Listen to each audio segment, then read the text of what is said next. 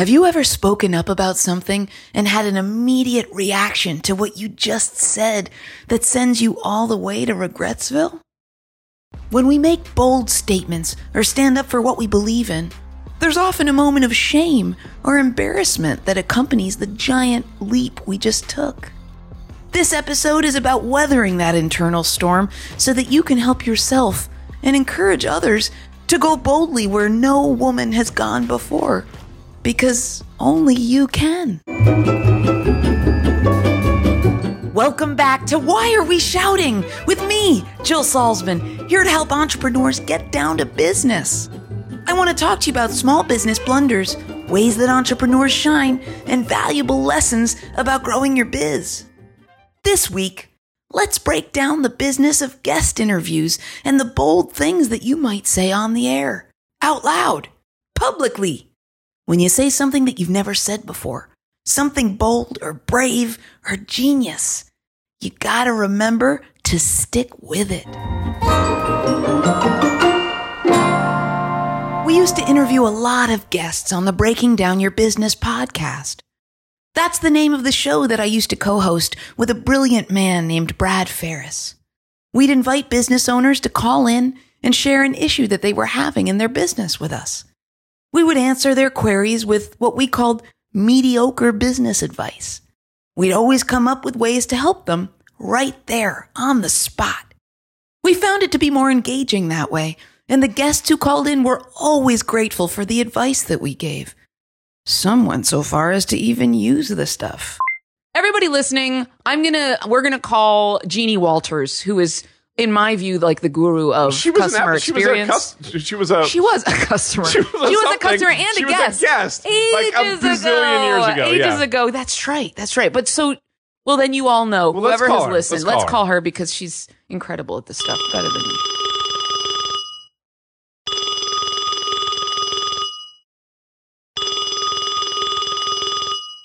Jeannie, are you there?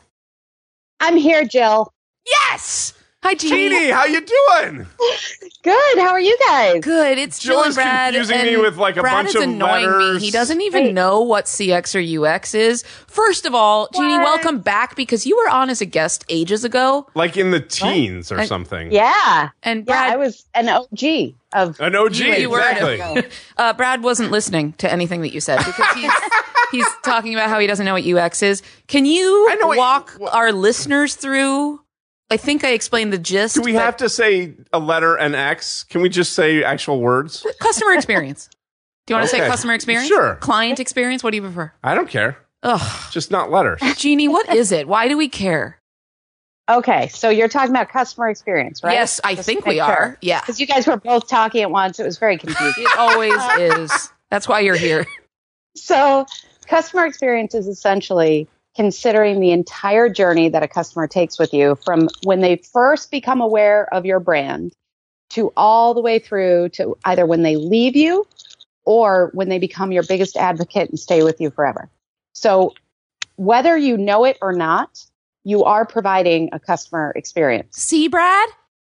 That's the what I ones tried to who tell do him. it well are proactively designing exceptional customer experiences at every touch point throughout the journey because that leads to all these great things like more referrals, more retention, higher customer lifetime value, lower customer churn. Uh, it goes on and on and on. And so the companies that don't focus on this do not do as well. And that's been proven by data time and again. What? Data. I didn't even know that.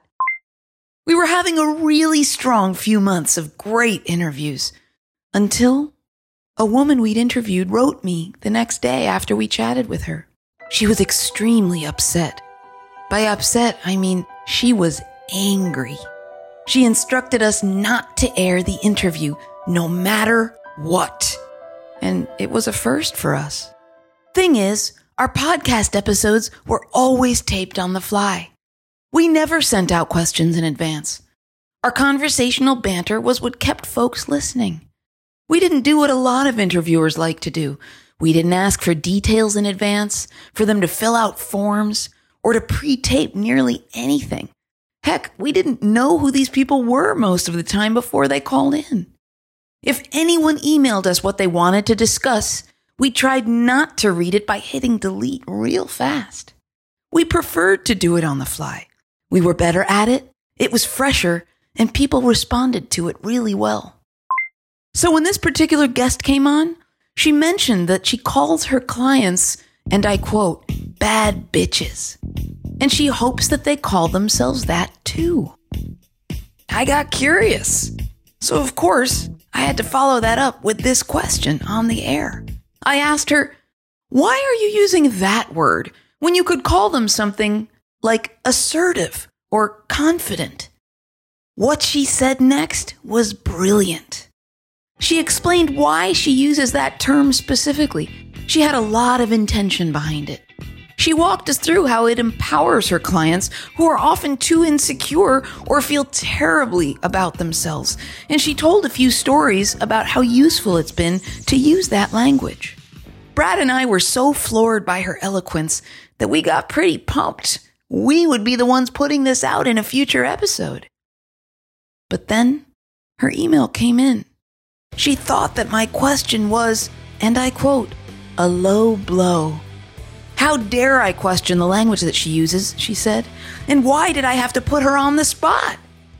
I replied to her immediately, telling her how incredible she was, how we were so excited to air her episode, and beyond that, how I thought that she'd be helping thousands of people understand the power of using traditionally bad words for good. But it was a fail. We had to cut the interview. It never aired, and it never will. It's a shame and a fail for women everywhere when we bring each other up and then have a reactionary moment where we want to shy away from our own bravery. Perhaps I failed in asking the question the right way. But if you ever answer a provocative question beautifully, like that guest did, please stick to it. Don't let your internal failure become my external failure. Let it all hang out. You don't call, you don't write. Why not do both? Call or text me at 708 872 7878 or go to jillsalzman.com slash podcast where you can record a message so that I can talk to you in a future episode. Head to ratethispodcast.com slash why are we shouting and leave a review there. It helps other listeners discover my ridiculous stories so that they can build better businesses. Shout out to Amanda, Lindsay, and Aaron for making this podcast with me. And thanks to you for listening. I'll see you next week.